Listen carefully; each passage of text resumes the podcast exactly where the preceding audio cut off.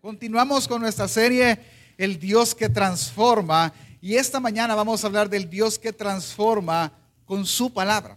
Le pido que me acompañe al Evangelio de Marcos en el capítulo 1. Sin duda alguna, hay palabras, familia, hay palabras que eh, cambian la vida, literalmente. Cuando uno dice ciertas palabras, la vida cambia. Cuando uno escucha ciertas palabras, la vida cambia. Por ejemplo, algunos dijeron, sí, acepto. Y su vida cambió. Sí, ahora son esposos, tienen hijos, tienen casas, tienen compromisos, tienen dificultades y tienen alegrías. Pero por dos palabras que dijeron y escucharon, la vida cambió. A veces la vida también cambia y es transformada literalmente cuando el cónyuge le dice al otro, mira, serás papá. Y cambia también esas dos palabras, serás papá, le cambia la existencia al mundo y al mundo gira y tiene otras prioridades y otras perspectivas. También cambia y uno le, gira totalmente toda su agenda y todo el día cuando escucha palabras como, bueno, felicidades, el trabajo es suyo, ¿verdad? Y la vida cambia otra vez. Y también, eh, sin duda alguna, si de repente alguien le dijera, mira, te sacaste el premio de mayor, sin duda alguna la vida cambiaría. Y estas palabras hacen que pues, la vida cambie para bien, la vida se vuelva más alegre, más dinámica, y, y a pesar de circunstancias difíciles haya una alegría inmensa. Pero también no puedo ignorar ni dejar pasar por alto que también hay palabras que cambian la vida para mal. Por ejemplo, palabras como estás despedido, ya no requerimos de tus servicios, cambian la vida, cambian la perspectiva de la vida. Cuando va al médico y le dice, tú tienes una deficiencia cardíaca, tienes cáncer, la vida también cambia, la perspectiva de la vida cambia. Cuando de repente te encuentras a alguien y le preguntas, hey, ¿cómo está fulano? No, fíjate que murió, la vida cambia. Es que hay palabras que hacen que la vida cambie. ¿Sí? Y no lo vamos a negar, pero solo las palabras de Jesús transforman la vida de un individuo y, y cambian la creación por completo. Solo sus palabras. Por lo tanto, hermano, si hay una palabra que debes atesorar, que nunca debes de olvidar, que sea la palabra de Dios que es la única que no te cambia, que la única, perdón, que te transforma totalmente. De eso vamos a aprender esta mañana. Si tú, si tú trazas correctamente la escritura, si tú guías y te esfuerzas en entenderla, si la guardas hasta el final, sin duda alguna cambiará tu vida, transformará tu vida. El punto de esta iglesia siempre será que ames la palabra porque es la única que transforma. Así que le invito a que me acompañe a orar antes de iniciar a estudiar el texto bíblico. Señor, gracias por tu bondad, gracias Señor, porque en tu misericordia, en tu gracia, tú nos tienes delante de las escrituras y tienes nuestros ojos abiertos a ella. Yo te ruego, Señor, por tu iglesia, por la iglesia local que me has permitido pastorear ya por tantos años. Sé tú quien la edifique, sé tú quien le hable, sé tú que le hagas entender esta escritura Ayúdame, Señor, a poder hacer mi labor, un buen trabajo, Señor. Ayúdame tú a tener las palabras correctas, a exponer el texto bíblico de la mejor manera y quita de todos nosotros aquellos marcos de referencia que traemos, Señor, de, de nuestra niñez o juventud. Gracias, Padre, te damos en esta mañana por este momento, en el nombre de Jesús. Amén. Ok, hermanos. Estamos en el Evangelio de Marcos y para aprender un poco acerca de esta eh, de este tema, de esta temática, déjeme ponerle un poco el contexto en Marcos. Se dice que el autor se llama Juan Marcos, eh, fue un colaborador de Pablo en, los viajes misioneros, pero lo interesante de él es que se cree en la tradición que él era un escriba. Eso es importante porque los escribas tenían la tarea literal de reescribir toda la ley. Y si en algo, ah, mira, acuérdense que no habían, dale imprimir y saca 50 copias. Eso no existía. ellos literal iban poco a poco escribiendo, escribiendo toda, toda, todo punto, toda tilde, no podían, su obligación era no cambiar ni una sola letra. Y no me lo está preguntando, pero se lo voy a contar.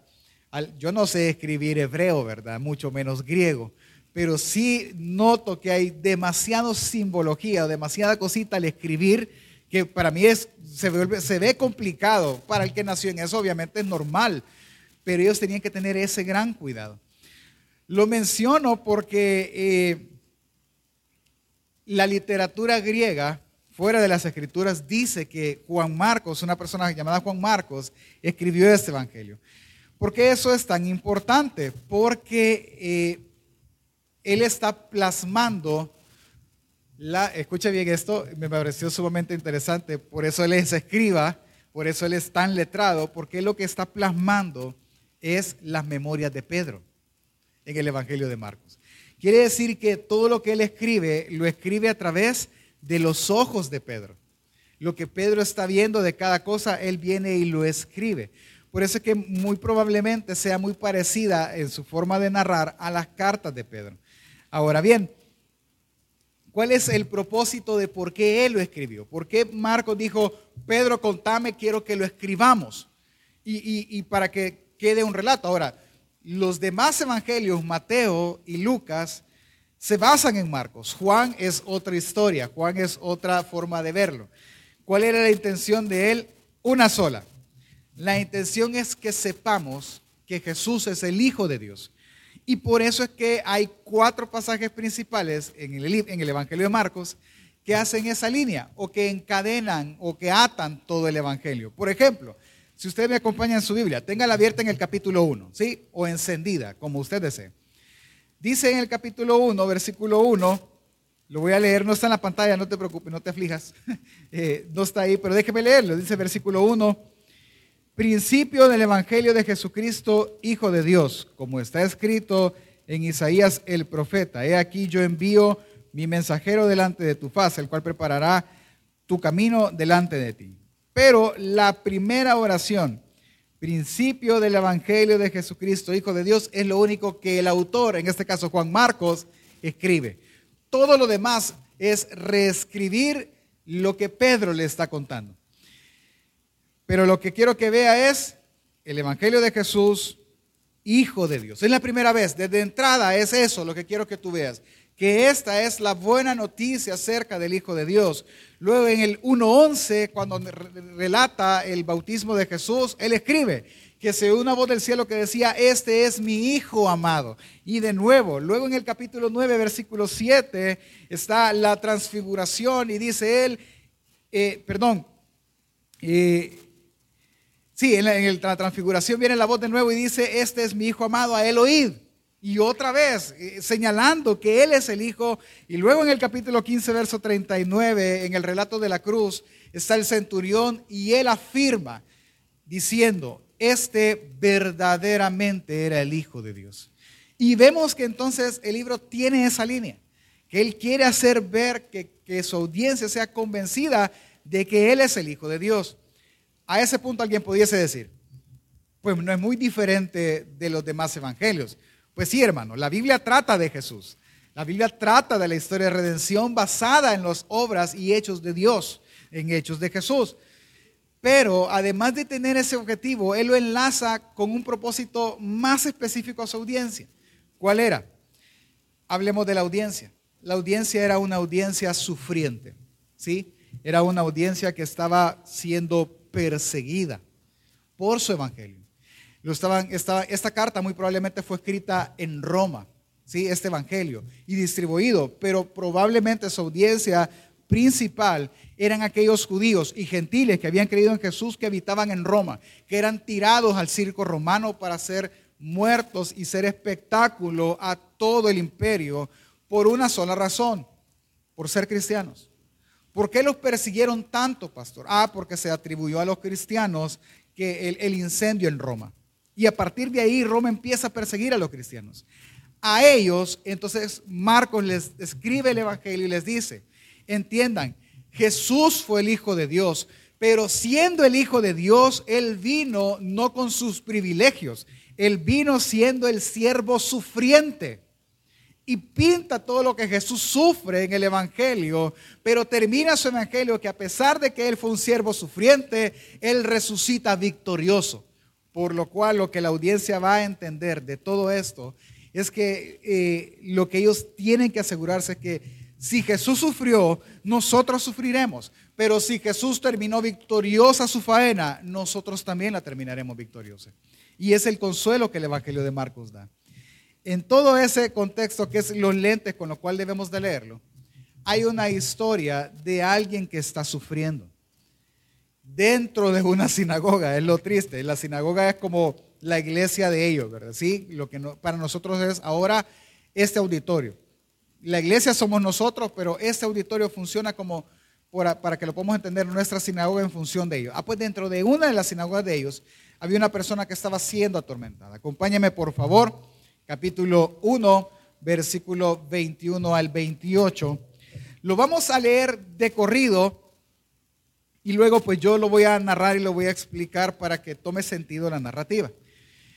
Versículo 21 al 28 dice, y entraron en Capernaum y, los días de, eh, perdón, y entraron en Capernaum y los días de reposo entrando en la sinagoga enseñaba. Y se admiraba de su doctrina porque les enseñaba como quien tiene autoridad y no como los escribas. Interesante, y Marcos era un escriba. Pero había en la sinagoga de ellos un hombre con espíritu inmundo que dio voces, diciendo, ah, ¿Qué tienes contra nosotros, Jesús Nazareno? Has venido para destruirnos. Sé quién eres, el santo de Dios. Pero Jesús le reprendió diciendo, cállate y sal de él. Y el espíritu inmundo sacudiéndole con violencia y clamando a gran voz, salió de él. Y todos se asombraron de tal manera que discutían entre sí diciendo, ¿qué es esto? ¿Qué nueva doctrina es esta que con autoridad manda aún a los espíritus inmundos y le obedecen? y muy pronto se difundió su fama por toda la provincia de alrededor de Galilea. Ok, esta es una narrativa, hay un problema y hay una solución al problema. Pero ¿cuál es el punto en esto? Entendamos un poco la historia. La historia empieza, Jesús llega a Capernaum y entró a la sinagoga. La costumbre de la sinagoga era que el rabino o el maestro encargado en ese lugar tomaba los rollos de la ley y él los leía y él explicaba. Cuando él terminaba de explicar, venía y decía, ¿alguien quiere opinar algo? Y se levantaban los fariseos, los escribas o cualquier otra persona, hombre, a tomar el rollo, leerlo y explicar también. ¿Sí? Esa era la tradición. Es como que yo termine de predicar y dijera, ¿alguien quiere agregar algo? Y alguien se para, ah, sí, pastor, en lo que decías me acordé. Algo así era la dinámica de las sinagogas. Entonces, Jesús viene, ya, ya habló quien estaba hablando y él interviene y él empieza a enseñar. La palabra doctrina, grave este, este, este significado, es enseñanza. Simple. Entonces pudiésemos decir que la gente se admiraba de su enseñanza, porque no les enseñaba como les enseñaba, perdón, como quien tiene autoridad y no como los escribas. ¿Qué hacían los escribas? Le acabo de explicar los, escribas copiaban la ley, se la podían, sin duda alguna. Hermano, usted se quiere aprender algo de memoria, escríbalo. Escríbalo, escríbalo. Yo cuando he estado en clases o en seminarios, normalmente yo tomo nota y jamás la vuelvo a ver, hermano.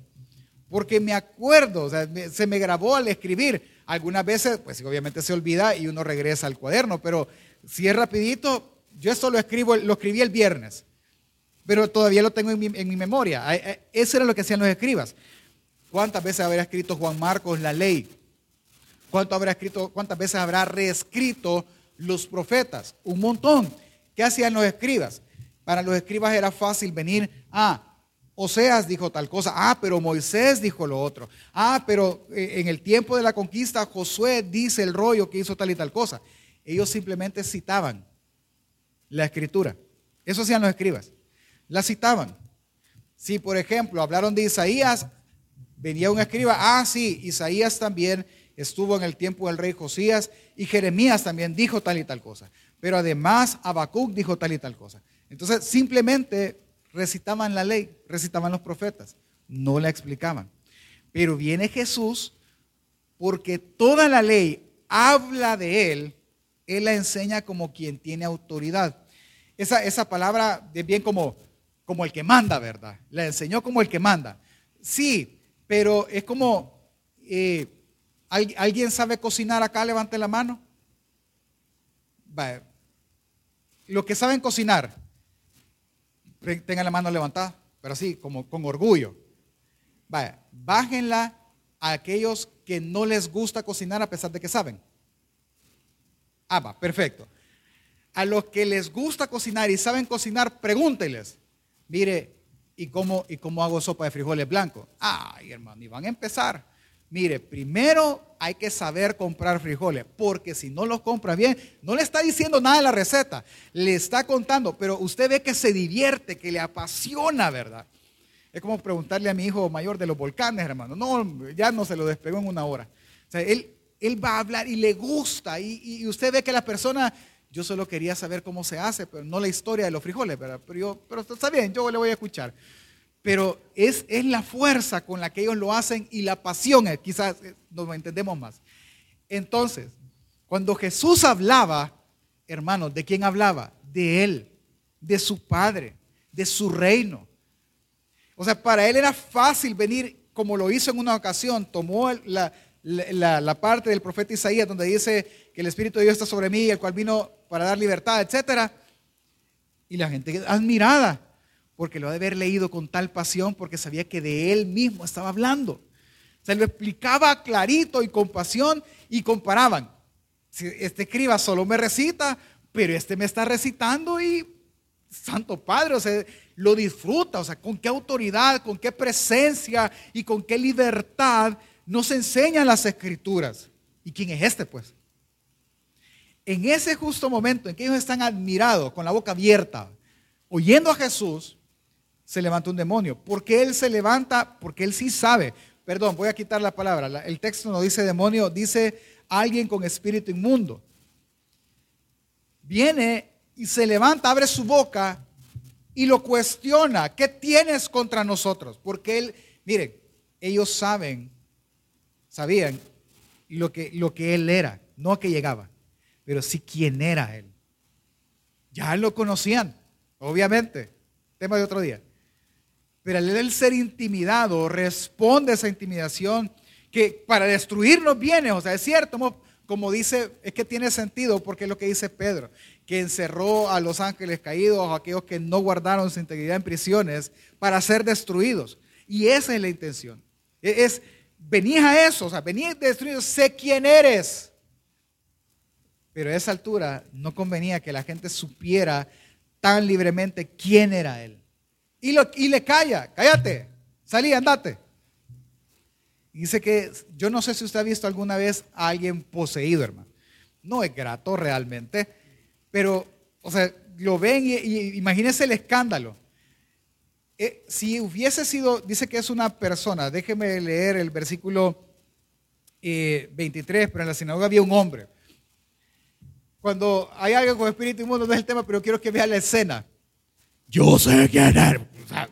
Y este quién es, ¿verdad? Y, y el gran escándalo.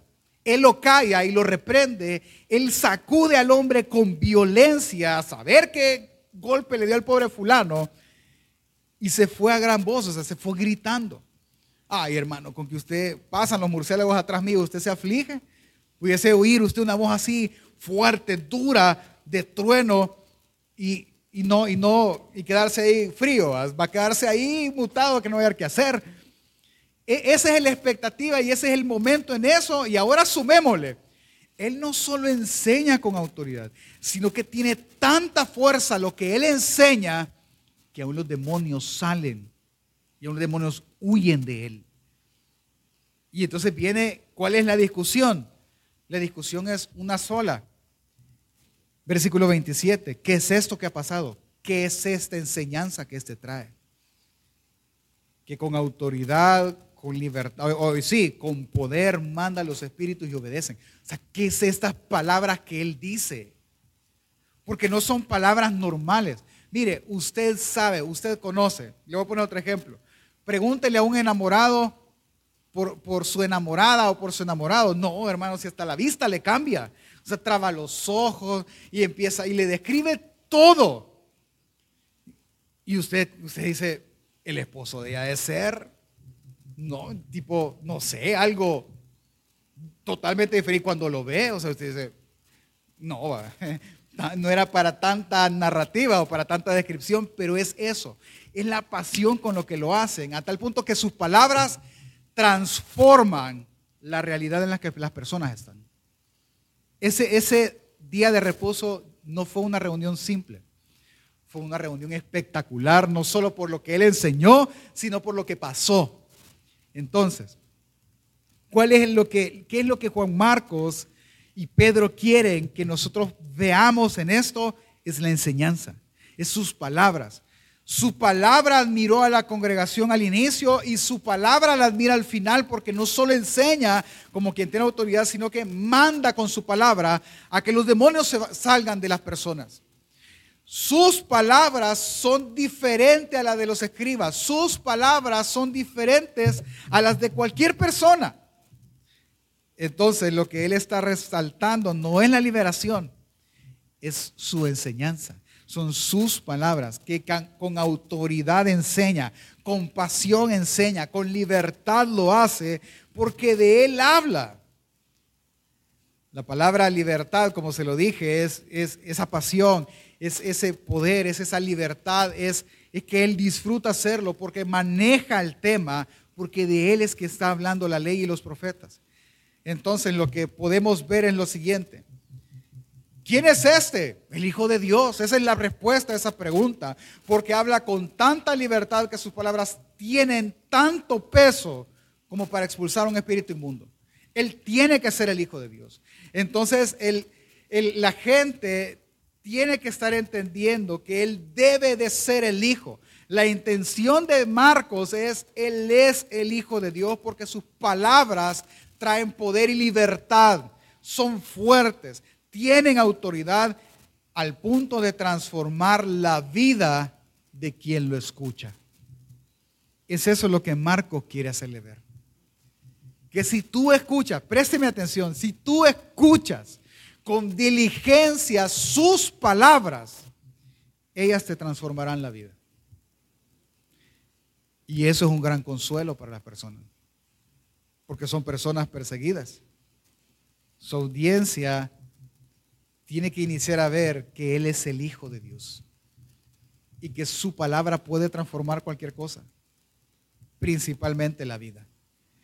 Esa parte, hermano, tiene, trae mucho sentido para nosotros y es algo que el mismo Evangelio y la, y la Biblia misma traza por todos lados. Vea conmigo y sígame, por favor. Su palabra, sin duda alguna, está obrando y transformando a lo largo de toda la vida. Quiero ir aterrizando la idea y présteme sus oídos y le voy a hacer una pregunta. ¿Cuántos aquí han sido transformados por la palabra? ¿Cómo lo sabes la pregunta?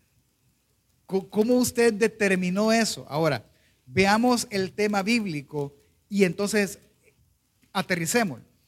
Dice, mire, primero, cuando él habló, porque usted, yo no sé si usted se fijó en Génesis 1, él habló, pastor, no, yo no, como no, y dijo Dios, hágase tal cosa y se hizo. Y dijo Dios, hágase lo otro y se hizo. Es decir, con sus palabras, él habló y llamó todo lo que ahora existe, lo llamó de donde no existía. Todo fue creado por sus palabras. Todo fue ordenado por su palabra. Dios dijo y las cosas pasaron. Dios dijo y el desorden se transformó en orden.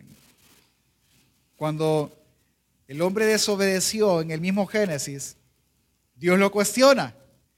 Dios hace caer la maldición sobre ellos, pero él viene y dice a la serpiente, de ti, de la, la mujer le dice, ti me saldrá la simiente que destruirá la serpiente. Ella lo herirá en el carcañal y él la destruirá. ¿Qué fueron esas palabras de Jesús? Y esas palabras de Jesús dieron esperanza a este matrimonio angustiado, A este matrimonio que estaba tirándose la responsabilidad y la culpa de que quién era la responsabilidad de ese pecado. Dejaron de discutir. Adán dejó de discutir con Dios, dejó de discutir y justificarse en Eva y dijo, por tanto tú te llamarás Eva, madre de todo ser viviente. Porque las palabras de Jesús le dieron esperanza de redención y transformó su óptica. A pesar de que después pierde un hijo, él sigue teniendo hijos porque un hijo redimiría toda la creación. ¿Por qué estaba tan seguro de él? Porque Dios lo dijo. Porque la palabra de Dios puede transformarlo.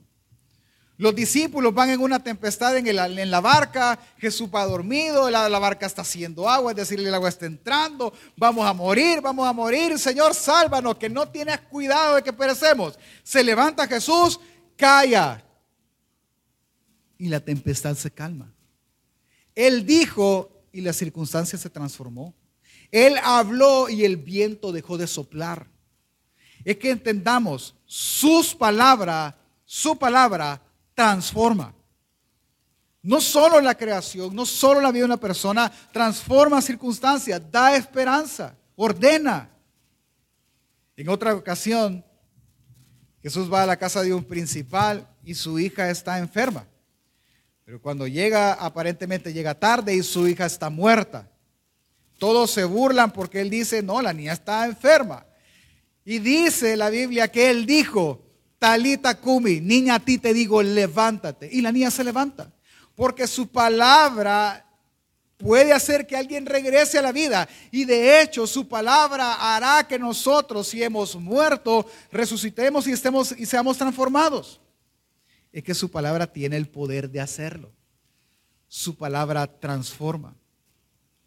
La palabra dicha a Lázaro, al que Jesús amaba. Lázaro, ven fuera.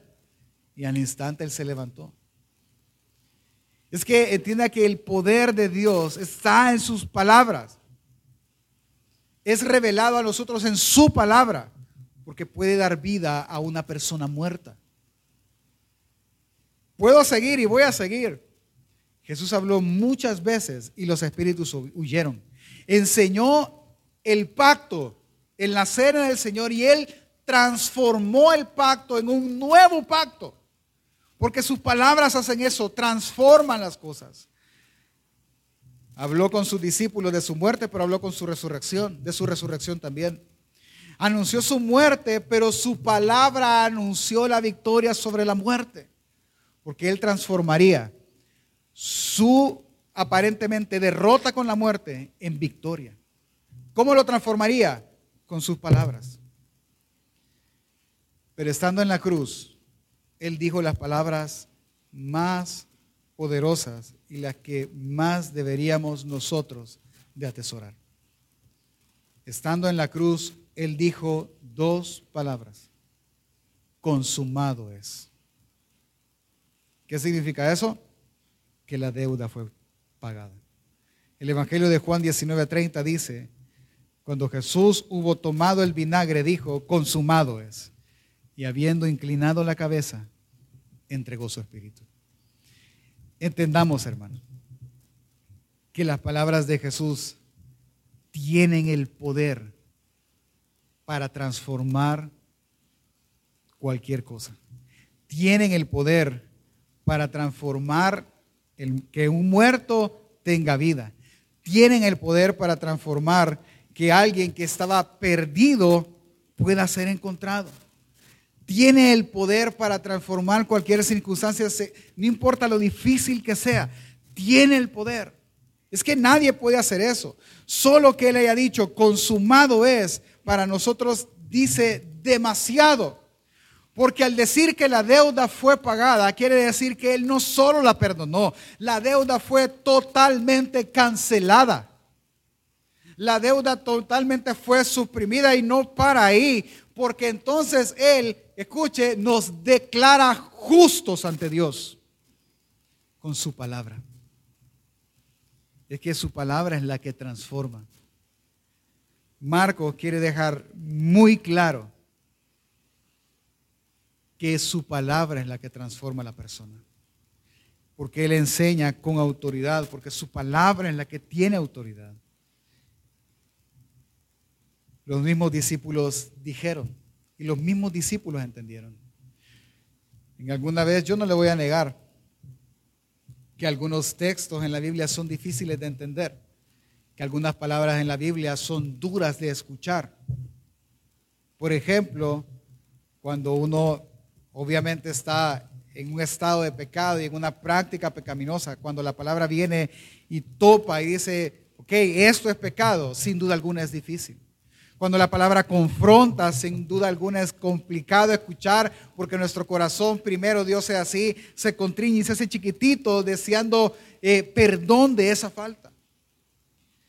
En una de esas ocasiones Jesús estaba hablando con toda la gente que lo seguía, diciéndole que era el pan de vida, que él era el agua de vida, que él era el verdadero maná. Y empezó a decir muchas cosas y algunas cosas muy fuertes y duras y difíciles de entender. Cuando dice eso, mucha gente se va y lo deja. Y los discípulos también empiezan a hablar entre ellos y a decir que es difícil lo que él está diciendo, que es muy duro. Y Jesús entonces les dijo, Evangelio de Juan, capítulo 6, versos 67 al 69. Dijo entonces Jesús a los doce, ¿quieres acaso iros también vosotros? Y le respondió Simón Pedro, Señor, ¿a quién iremos? Tú tienes palabras de vida eterna y nosotros hemos creído y conocemos que tú eres el Cristo, el Hijo del Dios viviente. Es que solo sus palabras, hermano, las de nadie más, las de ninguna otra persona, ni las mías, ni las de un discipulador, ni las de un maestro, no pueden transformar una persona. Solo la palabra de Dios puede hacerlo. Y es ahí donde radica el punto de que quien se pare aquí, de que quien enseñe, de que quien exprese la palabra, perdón, quien, quien hable, no hable sus palabras, sino abre la palabra. Esa es nuestra gran pila, hermano, aquí. Porque si algo atesoramos y amamos es la palabra. Termino diciéndole, si hay una palabra que usted debe de atesorar, que no sea una hiriente que alguien le dijo, que no sea una bonita que alguien afirmó en su vida, que sea la palabra de Dios, porque es la única que puede transformar, la de nadie más la de nadie más. Hermano, quiero que le quede bien claro. Nadie puede transformar la vida de nadie. Solo Jesús por medio de su palabra. Las más grandes, los más grandes errores doctrinales, las más grandes herejías, las más grandes equivocaciones ocurren cuando dejamos la palabra. Porque es su palabra la que transforma. Las más grandes decepciones, las más grandes depresiones vienen cuando dejamos la palabra. El más grande temor embarga nuestra vida y corrompe nuestro corazón y nos hace sentir los más miserables del mundo. Y eso pasa cuando dejamos la palabra. Por eso es la insistencia. Hermano, lea su Biblia cada mañana o cada noche o en el momento que usted lo desee. Léalo porque ella es vida. Lo que su espíritu y el mío necesita es vida y su palabra, su palabra es espíritu y vida. Solo ellas pueden transformarlo. El horóscopo no lo va a hacer. Las palabras de su mamá no lo van a hacer. Los ladridos del perro lo van a alterar más. Pero las palabras de Jesús traen consuelo al corazón abatido. Traen paz al corazón angustiado. Traen seguridad y esperanza. Por eso si algo va a atesorar en este mundo, que sea la palabra de Dios, que es la única que lo puede transformar. Es que si la palabra no está bien trazada, si la palabra no está bien enseñada, lo que va a hacer es poner una carga en usted. Lo que va a hacer es traer orgullo a su vida, altanería con respecto a Dios. Eso es lo que va a hacer. No va a traer nada más. No. Hermanos, usted debe, debe de esforzarse en trazar bien la palabra, en aprenderla y atesorarla. El punto que usted siempre oirá desde este púlpito es la palabra, porque es el sostén de nuestras vidas. A mí me da cierta tristeza otro tipo de iglesias que han dejado la palabra para que alguien les dé palabra. Qué tristeza realmente. Escuche la frase, escuche la frase con la que sale. Hermano, tengo una palabra para usted. Todo lo que usted tiene que saber, aquí está. No tiene que buscar en otra parte. Aquí está. No hay más donde buscar. ¿Sabe por qué fue eso? Porque en algún momento fue mal enseñado. Fue mal enseñado. Le voy a poner un ejemplo bien ridículo. Cuando usted hace huevo picado, ¿cómo ¿a dónde quiebra el huevo, hermano? ¿A dónde lo quiebra? Ah, en la, cualquier cosa que sea duro, pastor. En la esquina de la cocina, en la orilla de la cacerola, en la cabeza del que va pasando, donde sea. Con que sea duro y lo quiebre es suficiente. Pues yo vi a un cocinero hacer algo que me fascinó y hasta este día yo lo hago así. ¿Sabe con qué lo quebraba él? Con el cuchillo. Agarraba, ellos tienen la práctica, con la izquierda quebraban y con la derecha lo abrían. Ah, yo hago eso y me corto la mano y quiebra el huevo. Yo lo agarro, parto y ahí un corte, hermano, casi perfecto. Si usted le, ay, se me fue la cáscara en el huevo, con eso no pasa. Cuando uno aprende a hacer bien las cosas, ah, ah sí, sí es que es fácil, sí que no pasa nada. Cuando usted aprende, porque nadie nace aprendido, pero cuando aprende usted a trazar bien la palabra, la primera cosa que que pasa es que usted la disfruta. Lo segundo que pasa es que ella lo transforma y ella lo guarda hasta el final. Hable con cristianos y ellos se han alejado por la falta de la palabra. Es que Jesús no transforma, puede hacerlo, puede, pero Él dejó el medio, su palabra. Tanto así de que la función, le invito, eso era el otro anuncio que le quería y voy a decirle ahorita. Le invito los martes. El martes estamos, estamos estudiando la doctrina del Espíritu Santo, una doctrina súper mal entendida por toda la iglesia. Porque o nos vamos al extremo y hacemos al Espíritu, perdone la expresión, el cholero nuestro y le ordenamos lo que Él haga, o nos vamos al otro extremo y lo ignoramos totalmente cuando debe de haber un equilibrio. Tan, tan importante es la palabra que cuando Dios dice, conviene, o sea, les es mejor que me vaya yo y que el Espíritu venga, porque el Espíritu los guiará a toda verdad. ¿Cómo sería la pregunta? Ah, Él les va a recordar mi palabra. Simple, hermano. Es que su palabra la que transforma. Por lo tanto, quiere practicarlo aún más, atesore la palabra. Cómprela y no la venda. Y no la cambie. Por muy atractivo que sea algo más, no lo cambie.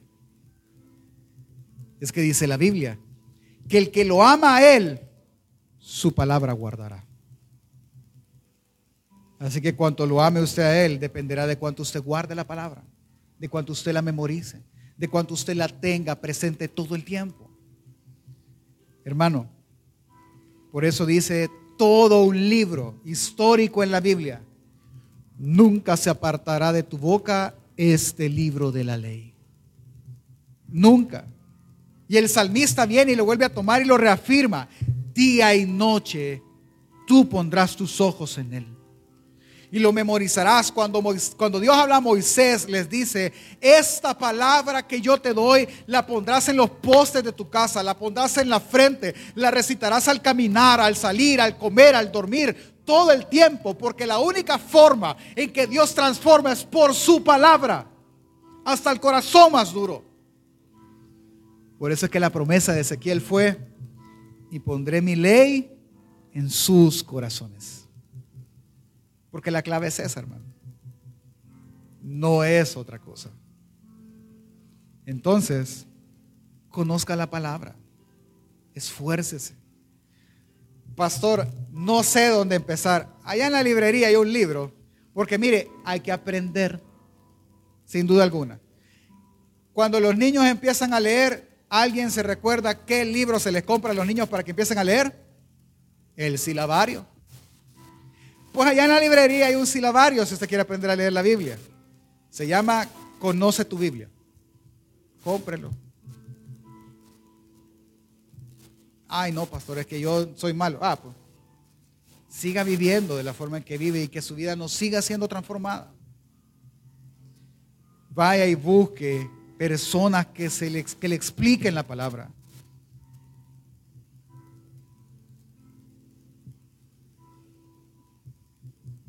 Mire, lo último que le voy a decir. ¿Cuántos se han mojado alguna vez? ¿Les ha agarrado la tormenta en alguna parte y se mojaron? Levanta la mano. Terrible, ¿verdad? Eso. Uno queda, la palabra es empapado. No hay un pedacito de su cuerpo que no esté mojado. Usted camina y los calcetines todos feos, la ropa toda apretada todo incómodo, va en el bus y la gente se le, ve y usted va escurriendo en el asiento. Horrible. Es horrible estar empapado de agua. Pero es maravilloso estar empapado de la palabra. Que todo sea la palabra. Leyéndola, escuchándola, haciendo de todo y que todo el día sea, quiero escuchar la palabra, quiero leer la palabra. Pero somos tan malos lectores que ni los mensajes largos en WhatsApp leemos, mejor mandamos un audio para que lo escuchen. Y somos tan malos escuchando que lo ponemos en velocidad 2 para que termine rápido. Y así tratamos la escritura. Pero la escritura se disfruta, se deleita, se va despacio. No hay carrera, se lee completa el libro de seis mil y pico de páginas. Dependerá de la Biblia. Pero se lee y se disfruta. ¿Por qué? Uno, porque ella lo va a cuidar del engaño. Lo va a cuidar del engaño. Y dos, porque ella jamás regresará vacía. Nunca regresará vacía. Nunca, familia. ¿Qué es eso? Se lo voy a leer, Isaías 55, 10 al 11.